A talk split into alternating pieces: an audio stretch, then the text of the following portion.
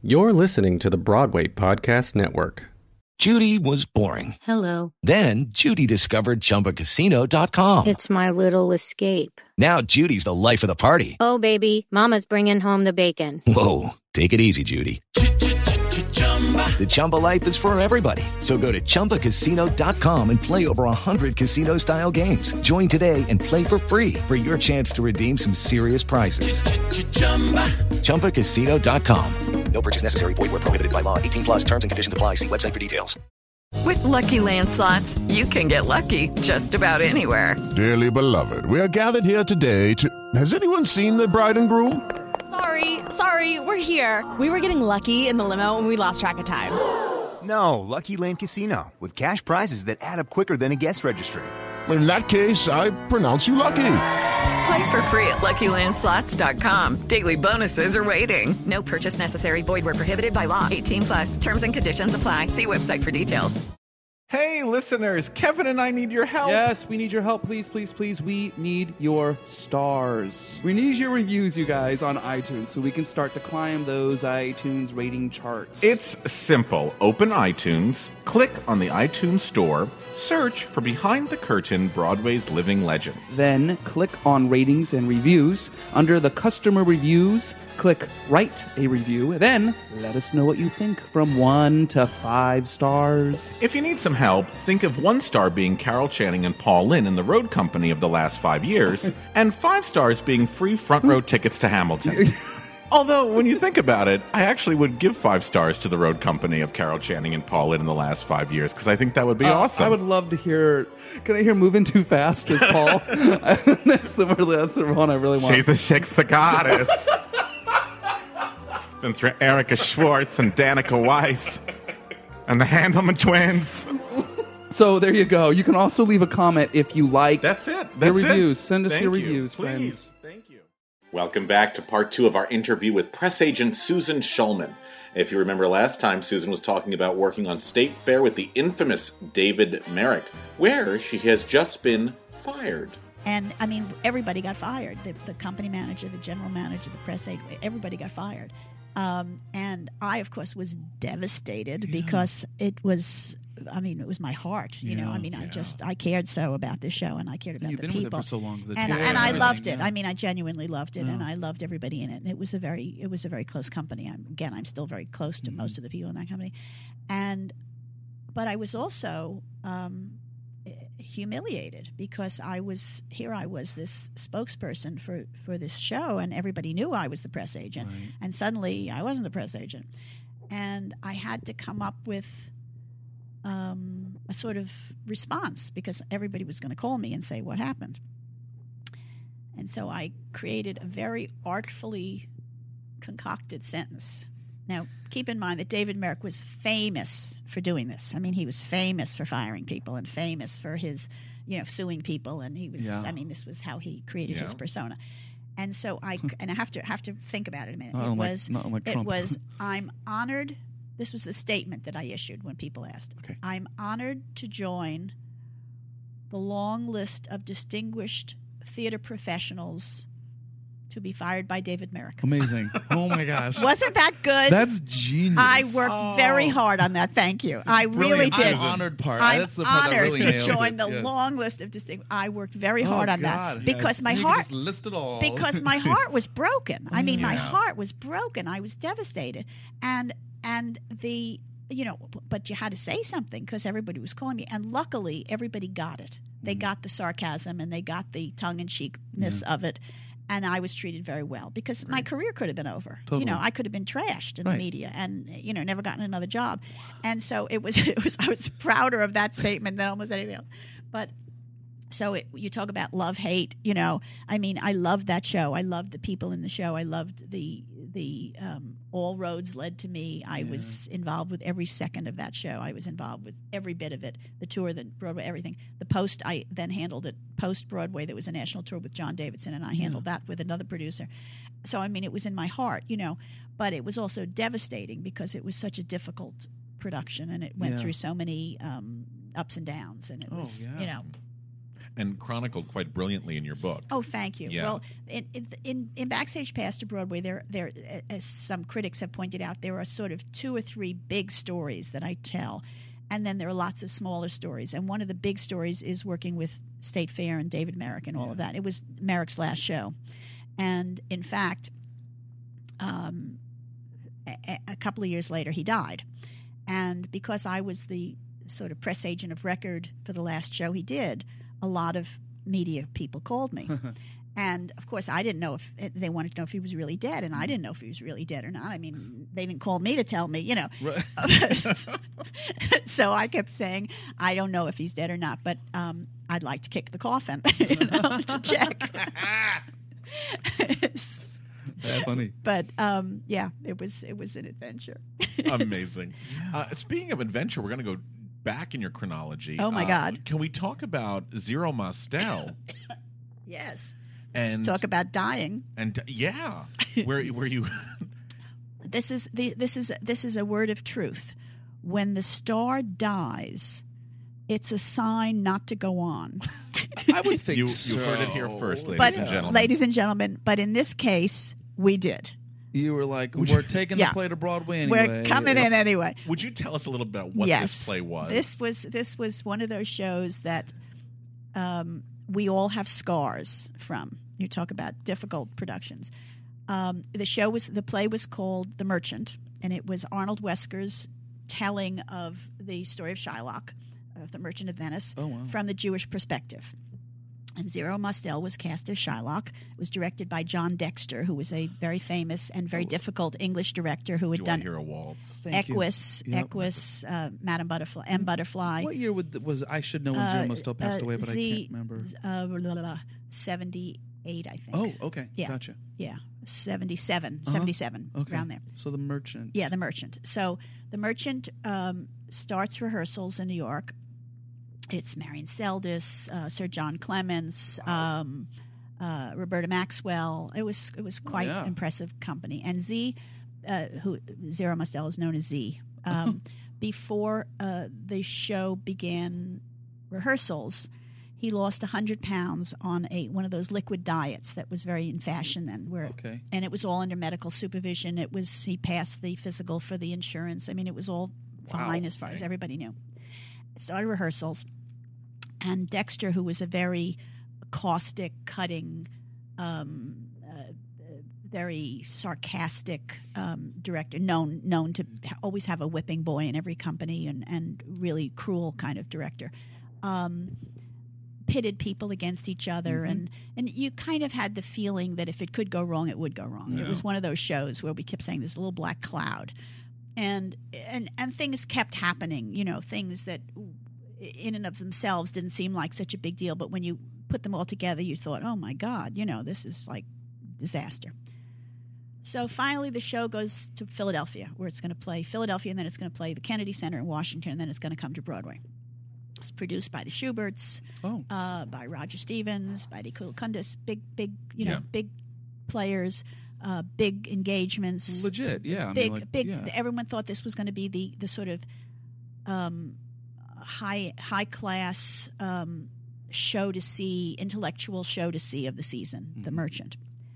We go to Philadelphia um, because of all the things that were going on and all the uh, dramas backstage and a lot of very unhappy people Sure. being mean to each other and mostly Dexter being mean to people, but a lot of conflict. Um, they never had enough time to actually run the play to do a full dress rehearsal before the first preview. Oh, Oh. Yeah, because it was a big show. It was a big, physically big show. Big sets, big costumes, big everything. And so the first preview in Philadelphia, which was on a Friday night, ran over four hours. yeah. And this was a serious, serious, serious play. Oh, four God. hours. Really long.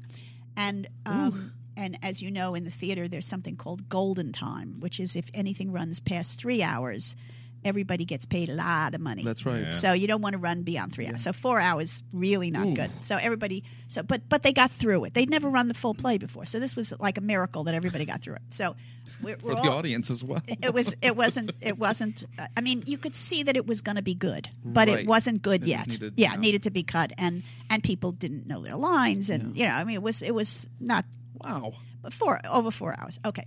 So after the show we all go up on stage and we're all sort of so relieved that they got through it. You know everybody nobody died. Everybody got through the show. Well, and so we were supposed. I was with Merle Debuskey, who was the, the senior press agent, and I was the associate on the show. And we had come down f- for the Friday performance, and we were going to stay through the Saturday matinee and then take the train back to New York. And that night, um, after the preview, and it was late, and the Shubert said, "Do you want to drive back with us in the limo now? You know, like at two o'clock in the morning or something." And so we thought, sure, why not? Okay, Yeah. fine. So so we get in the limo and we drive back to New York. The next day, Saturday, before the matinee, Z's in his dressing room and he doesn't feel well, and they take him to the hospital. They cancel the matinee. We're in New York. And he's in the hospital, and they're trying to figure out what's wrong with him, and he's having tests, and nobody knows what's wrong with him. And meanwhile, everybody's suggesting cuts in the play. They're saying, well, you know, that scene could be. And because everybody knows it can't be four hours long. I mean, they th- this is a given. And so they keep doing tests on Z and they keep not knowing what's wrong with him and they everybody's in limbo and nobody knows what's happening. And finally they decide that they're going to cancel the Philadelphia engagement. They've done one performance in Philadelphia and they're just going to come back to New York and rehearse in New York and then they're going to open at the Kennedy Center. So they discharge Zero Mostel from the hospital. His wife is on the way to the hospital to pick him up. He falls out of bed and drops dead. Oh. Yeah. Wow. Yeah. Okay. So now we have Zero Mostel, the reason that everybody is doing the merchant. right. It's like his name. It's then Zero Merchant. Mostel in the merchant. Yeah. Right. And you know, this famous Jewish Mm-hmm. actor who's famous for playing, you know, Tevye, Yes. dead. Okay. So we all think, well, th- we've been waiting for the other shoe to drop on this production because everything that could have gone wrong Yeah. has, has gone is it. wrong. The other shoe has now dropped. Right. Zero, Zero Mostel The is nadir is met. dead. Yeah. Right. It couldn't be worse than this. He's dead. Um, I, by the way, am in New York City and I'm watching the news on television and I see Zero Mostel dies. I didn't know. Oh my God. So nobody bothered. I guess I think Merle knew, but I didn't know. So I'm I'm watching. Oh my god! oh my god! So anyway, so Z's dead, and we all think, well, so is the merchant because when the star Like, yeah, dies, the yeah. show. but we were wrong. And John Dexter, John, I know, funny now, wasn't funny No. then. yeah, wasn't funny. So John Dexter, the director, who was I say was a mean kind of guy, went to the Shuberts and he said, "Well, you've got this window of opportunity to either go on or I'm done." Because he was the artistic director at the Metropolitan Museum at the at the at the Met, the Met oh, Opera, yeah. at the same time, and he only had a little window of opportunity where he could direct, continue to finish working on the Merchant, and then he had to go back to being an opera director. And for whatever reason, he convinced the Shuberts that the Merchant should go on without Zero Mostel, and he said to them, "I've got Anthony Quayle in my back pocket. I've got." Laurence Olivier in my back pocket. I've got Peter O'Toole in my back pocket. Mm-hmm. And the Shuberts said, okay. And turned out he didn't have anybody in his back pocket. Oh, but, wonderful. But they didn't know that. And what he did was he promoted Z's understudy, whose name was Joseph Leon, to play Shylock. Wow. Now, Joseph Leon was a perfectly good character actor who had a career. He was talented. He was a lovely man. He didn't have any more chance of replacing Zero Mostel than I did. Right. Yeah. I mean, you know, really. Yeah. Uh, You, you needed somebody who was, you know, larger than life. Mm-hmm. And he wasn't. He was just a good character actor who, you know, did a workmanlike job, but wasn't over the top big. Yeah. And it needed to be. It was written that way. He was made to wear Z's costumes. They all had Mostel in them. I mean, it was terrible. Yeah. And so this production that was hung on Zero Mostel came in starring Joseph Leon, bless his heart, I mean, who was fine, Right, but but didn't oh. have a prayer. And we never heard another word about, you know, Anthony Quayle or Peter Right. O'Toole. That, that, that- they didn't seem to be yeah. part of the equation.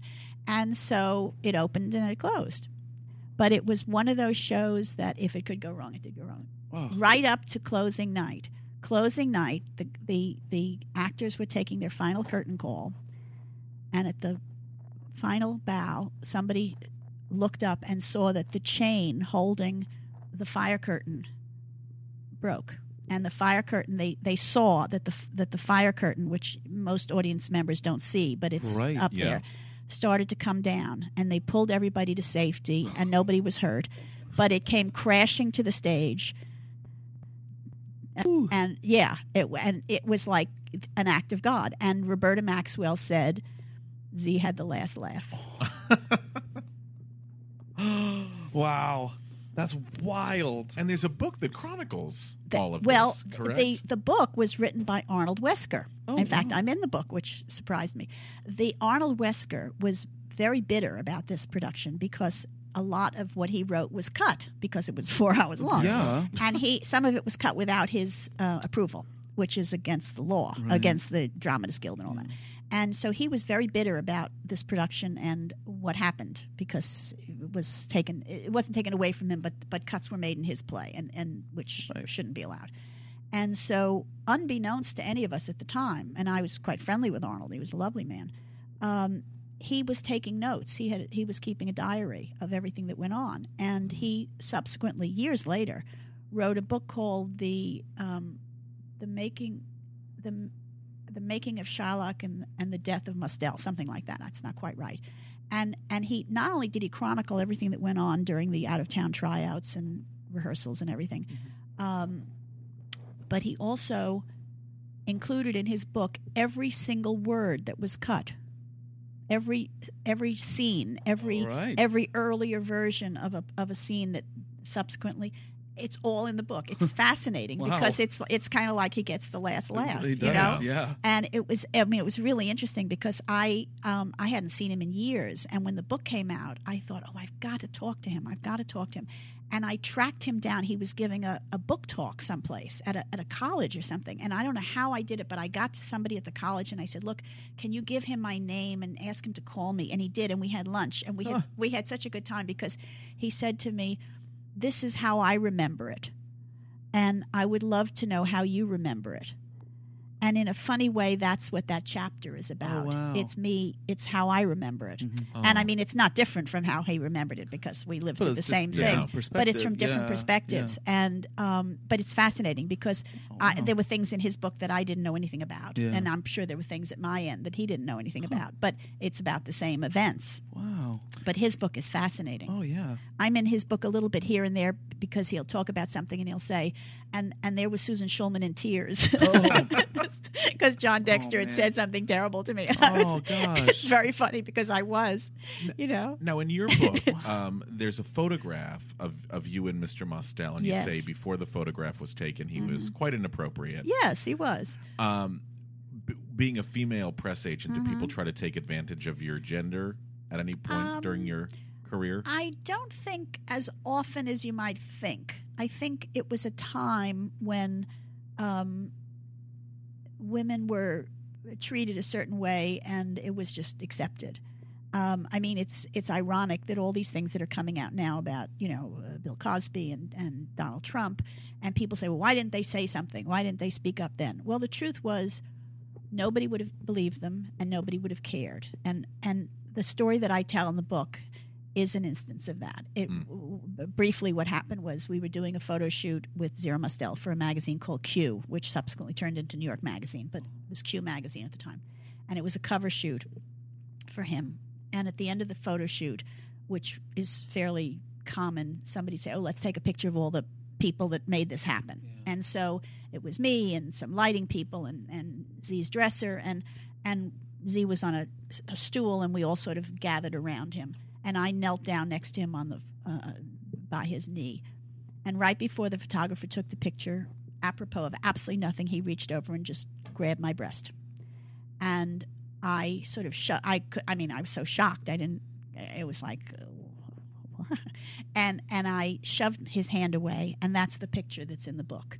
Yeah. And the only reason that story is in the book is because I had that po- that photo, Sure. and when I was t- there would have been no. it, th- there's no button on the story. And it, if you looked at the picture, you wouldn't know that's what happened. But when you hear the story, then you can see that's exactly what I'm shoving his hand away.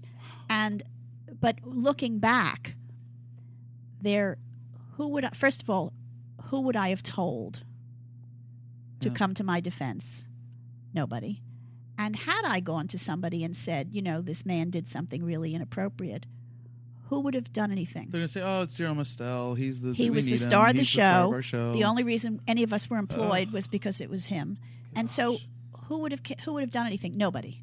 So I never told anybody. I mean, I it was maybe my friends or something, but I mean, it wasn't like I reported it or I did anything about it, or it was just a very unpleasant little thing that happened, and then you go on with your life.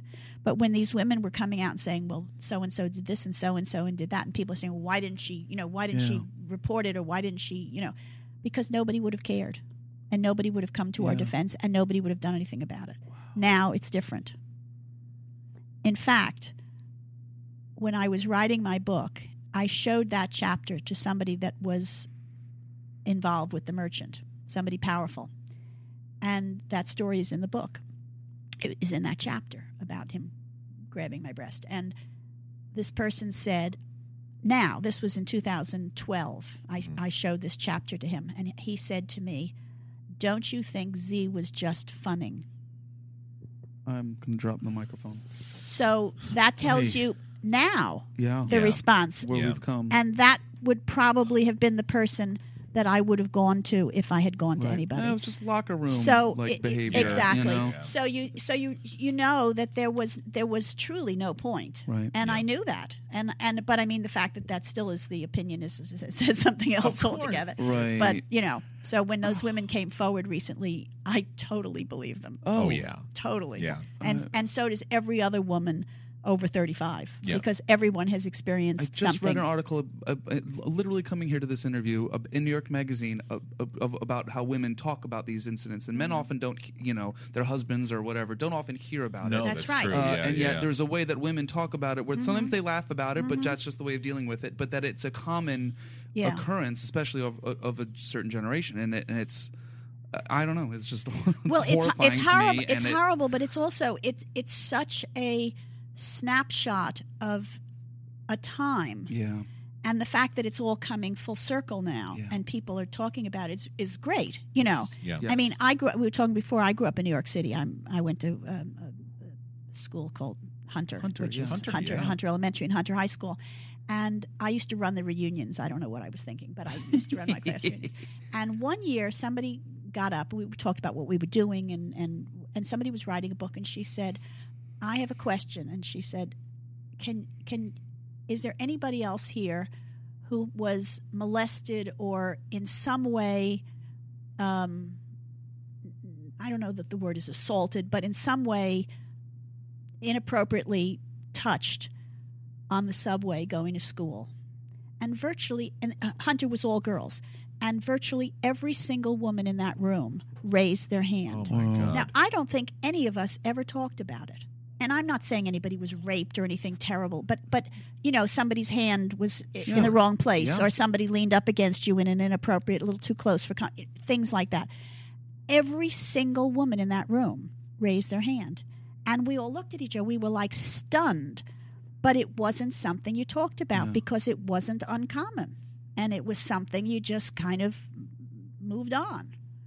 It was it was quite shocking. wow. In fact, she wrote a book about it. Yeah. Oh, did she really? Yeah. Well, I'm glad. I'm Yeah. glad. That, I mean, that she wrote about it. That it's being talked about. That we're Yes. That it is yes. coming- Yeah, and, yeah. and it is different. as when you know, not necessarily full circle, but where it's a dialogue that I'm It's- reading about in my magazine, exactly, you know, and it's and it's conversation that it people is, didn't have. and it's important that we do have that But conversation. when when when people you know talk about why didn't they come forward, I'm I'm the poster child. Right. I didn't mean to be the poster child, but I am No, Yeah. it- because you know did this change my life? No. Was it unpleasant at the time? Yes.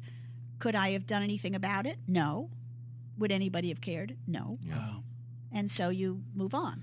but it didn't make it right. Right. Yeah. You know. Exactly. Yeah. And I think that's something that your book does so brilliantly, which is it really does capture uh, specific time periods in our industry. And I think it does it so brilliantly and so beautifully. Thank you. And so it's very funny. I mean, the book is very, very funny, but there are so many wonderful moments in there. You're that It's Kaley Cuoco for Priceline. Ready to go to your happy place for a happy price? Well, why didn't you say so? Just download the Priceline app right now and save up to 60% on hotels. So, whether it's Cousin Kevin's Kazoo concert in Kansas City, go Kevin, or Becky's Bachelorette Bash in Bermuda, you never have to miss a trip ever again. So, download the Priceline app today. Your savings are waiting.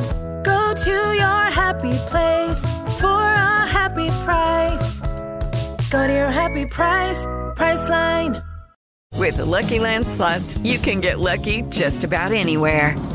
This is your captain speaking. Uh, we've got clear runway and the weather's fine, but we're just going to circle up here a while and uh, get lucky.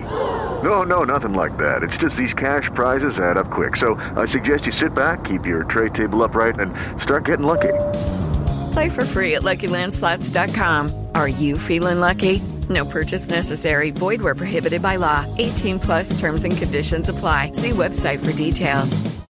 uh, the relationship with the Loud family. Mhm. I think is fascinating. It was such that was so interesting. There was uh, the, the the show you're talking about is a TV show called An American Family, which just recently came back into the public eye because there was a new take on it, where Yeah. they intercut original uh, footage from the '70s um, It's an- documentaries. An HBO film called Yes. Cinema Verite. Cinema Verite, yes. with Tim Robbins. Is that is that? I think so. I know, but yes. James Gandolfini, Tim Robbins, and, and, um, um, she's on Broadway right now. Uh, Diane Lane. Diane Lane. Yes, yes, And this is the first reality show. yes. Yeah. and and they they found it's called An American Family, and they found a family with um, five teenagers living in California, the Louds, and the family thought that their children were talented and that they were all going to become stars. And it was a it was a documentary. It was the the, the film crew I never even- literally Oh, moved yeah. into their house, Wow. li- lived with them for like six months or something. In the 70s. This is in Er- early the 70s, I 70s, think. yeah. Wow.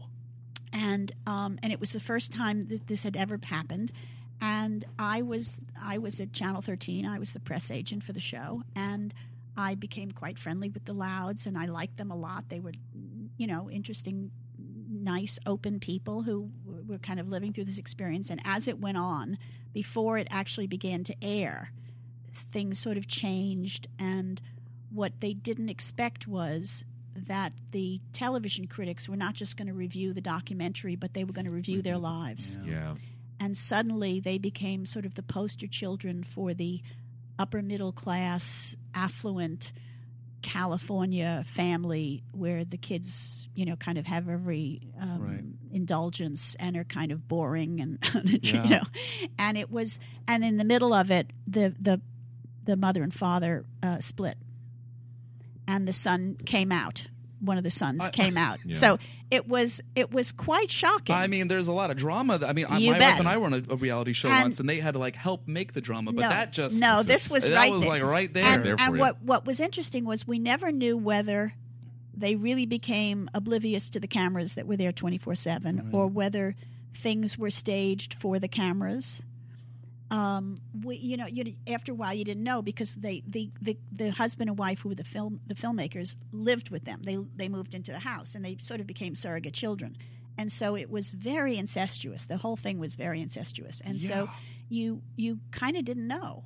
And did they know that the son was gay? Did they know the son was going to come out on television? We didn't. Nobody knew. Right, there's no precedent either, and it's not Yeah, like there's no because now we have all these precedent, yeah. reality And there's no shows, and script. we know that We- they storyboard. But it turns out the husband was having an affair, and the wife found out, and she threw him out of the house. You know, all on camera. and they still brought they they broadcasted it. I Yep. mean, it was Oh, on- yes. Oh yes! Oh, Oh, yeah. yes! Oh yeah. Oh, it I was. had no- You I got had to no go idea. find it. It's it's called An American Family. And was it Margaret Mead?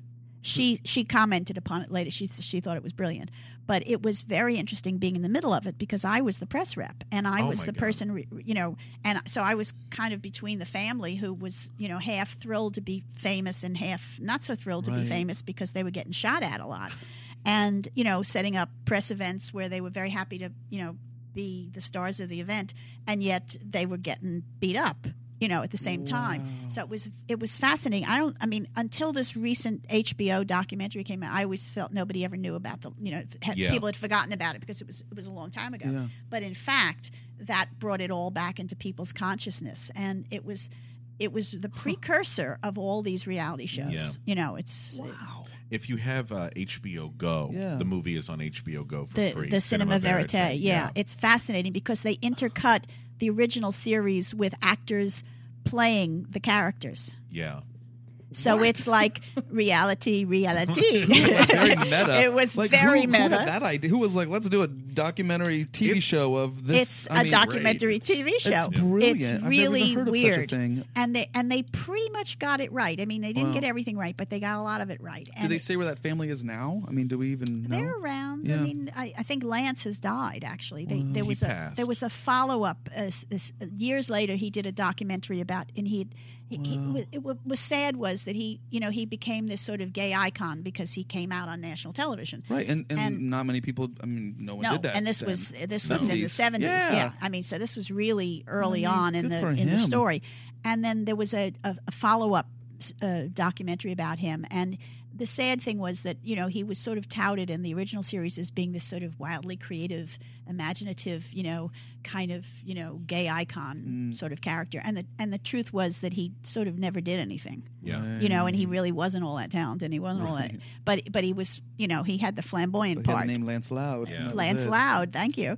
And he became sort of famous for being famous. You yeah, know, it yeah, wasn't sure. he didn't like actually the first reality celebrity in a way. Yeah, and and You know? and you know coming out on national television and all this I stuff. just can't imagine being known because he came out. It's well, you know, it's like the Kardashians. You know, they're No. famous for Yeah, being yeah. famous, Fam- yeah. and he was sort of famous for being famous. Jeez. And and and sadly, he passed away. Um, I assume from AIDS, but I'm not sure. I think But so, I think yeah. so. Yeah. But um, but he but that was all part of it, and it was really you know it was quite shocking. It was quite shocking to see this couple.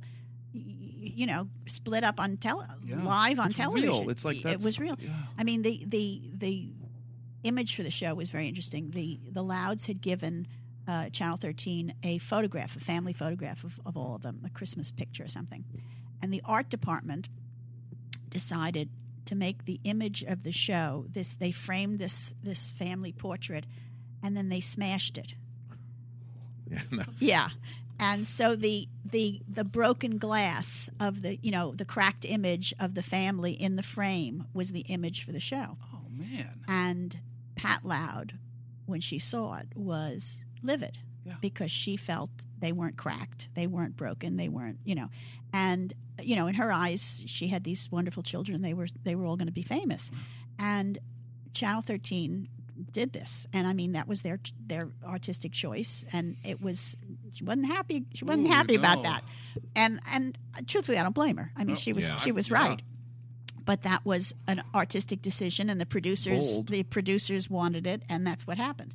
But yeah, it was it was interesting. And all of this is chronicled in your book. So tell us, what was the inspiration to write the book? Obviously, you have all of these amazing stories, and everybody always says, "Well, one day I'm going to write a book Well, about it." You actually did. I know. I can't believe it myself. What happened was I I would tell my friends all these stories as they were as I was living them, Mm. and people would say, "I hope you're writing this stuff down," and I didn't. I didn't write them down at all, and I just I was so busy living it that I kind of didn't. It didn't even occur to me to write them down. Sure. The only story that I wrote down at the time was about Abbie Hoffman. Abbie Hoffman had written a book called uh, Steal This Book. And a client of mine, Pete Masterson, who wrote Best Little Whorehouse in Texas, Oh yeah. uh, commissioned it. And he decided that he was going to make it into a film because he was doing films as well as theater. And one day he said to me, Abbie Hoffman has this idea that we're going to do a publicity stunt, and will you, will you help us with this? Now, Abbie Hoffman was a fugitive at this time. He was living Yes. underground. You couldn't you couldn't call him on the phone, or you, you couldn't. You, you had to like Oh. leave a message or something, and then he would call you if he felt like it. It was all very peculiar. Amazing. And I didn't know how to reach him. I no, it was nothing to do with me. I was just sort of a I was a helper in all Yeah. this project. So the deal was that Carlin Glynn, who was Pete Masterson's wife, was starring on Broadway in Best Little Whorehouse in Texas. And the story was that she's at the theater one night and she gets a note from a fan who says, uh, "May I come back um, and meet you?" and the fan arrives in the dressing room with a huge bouquet of flowers, presents her with the flowers. Her, his girlfriend takes a picture, and it turns out it's Abbie Hoffman. That was the setup. Okay? So, of course, it didn't just happen like that. But so the deal was after the after performance one night, Abbie and his girlfriend arrive, and we set up this picture, and it's Carlin and this man who we don't know who it is supposedly, and the flowers are sort of blocking his face, and um, and then and then, golly gee, it turns out it's Abbie Hoffman. Okay, that's the that's the story. So I my job is to play is to place this story, and what happened was it was kind of a comedy of errors. I would get it placed in time, and then it would something would happen. Bigger story would come along, and it would get bounced. So then I'd go to Newsweek, and then they would say yes, and then that would get bounced. And then I'd go to the AP, and the AP would say yes, and then it would get bounced. And because as it was happening, it was so nutty, and it was the whole thing was so crazy that I wrote it down.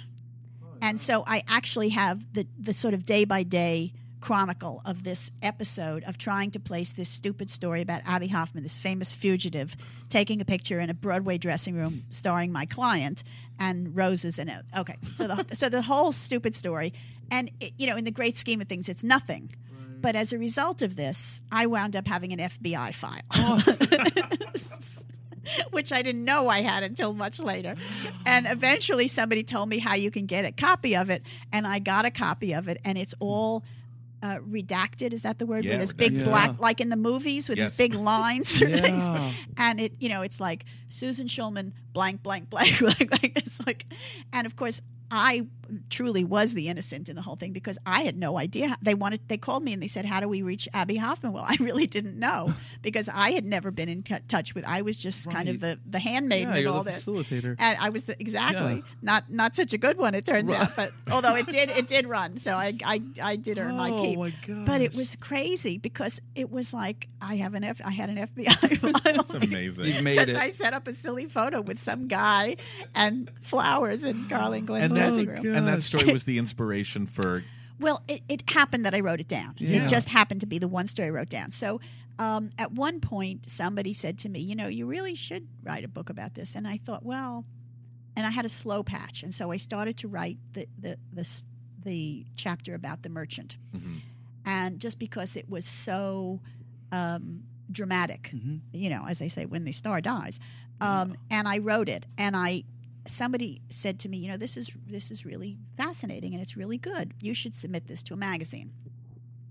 I didn't know how to do that, but I there was a magazine at the time called Show People. Oh yes, Oh, I remember that. And it was a lovely magazine. I It was a, to get that it was a. Time Inc. magazine. Yeah. Yes, so did I.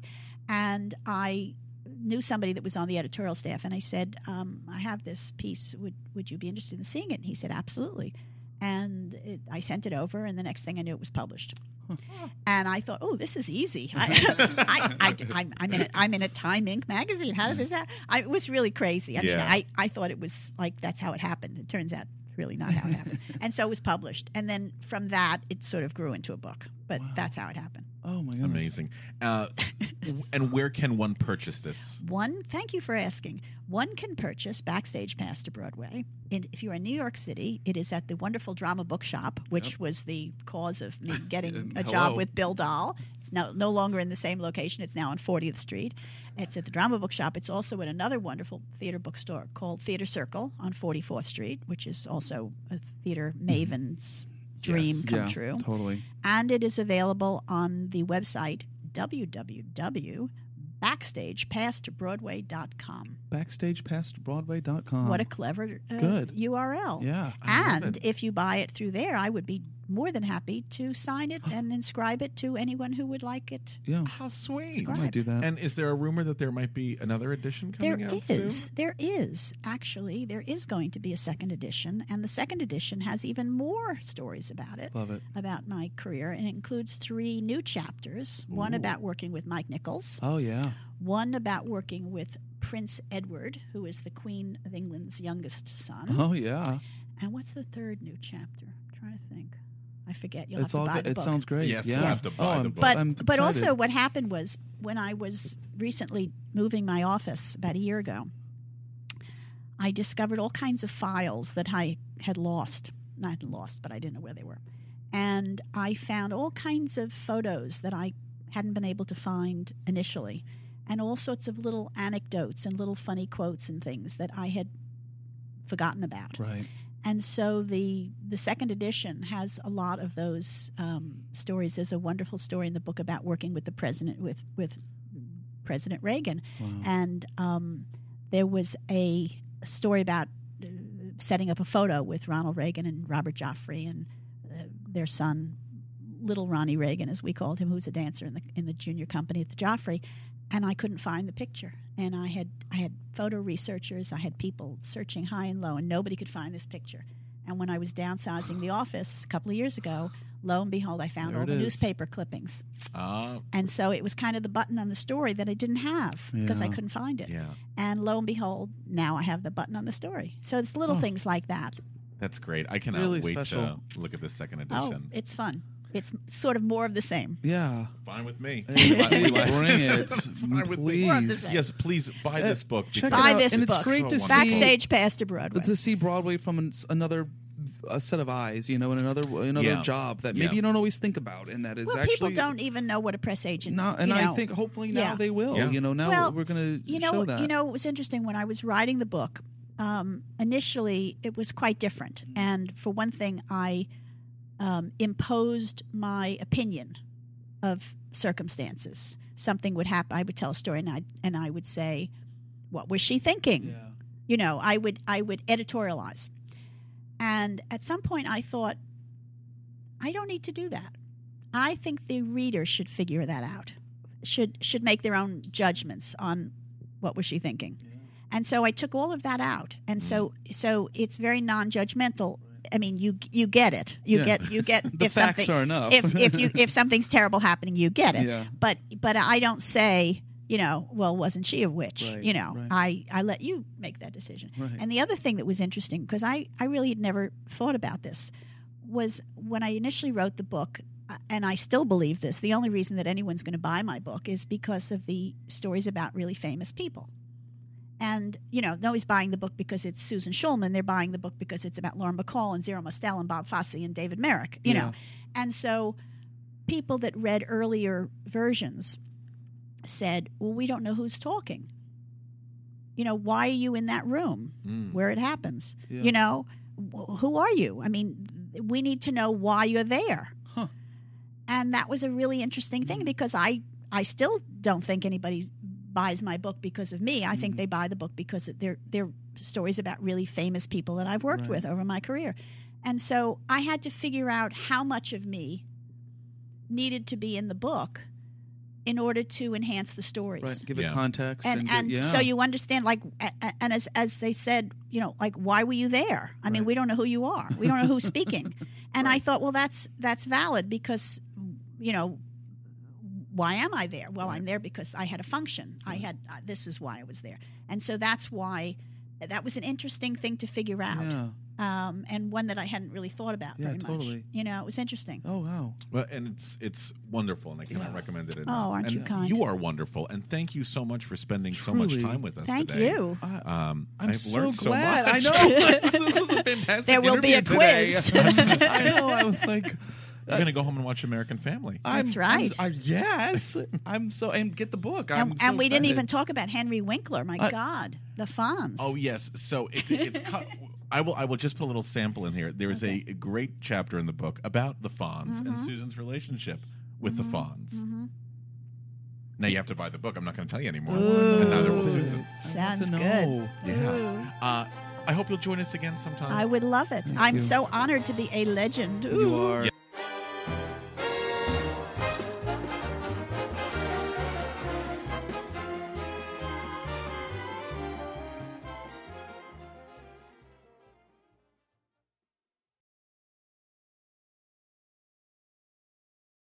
Hi, y'all. This is Kristin Chenoweth.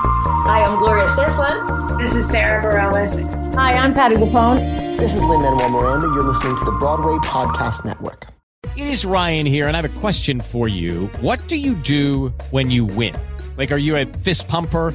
A woohooer, a hand clapper, a high fiver. I kind of like the high five, but if you want to hone in on those winning moves, check out Chumba Casino. At ChumbaCasino.com, choose from hundreds of social casino style games for your chance to redeem serious cash prizes. There are new game releases weekly, plus free daily bonuses. So don't wait. Start having the most fun ever at ChumbaCasino.com. No purchase necessary. Group. Void were prohibited by law. See terms and conditions. 18 plus.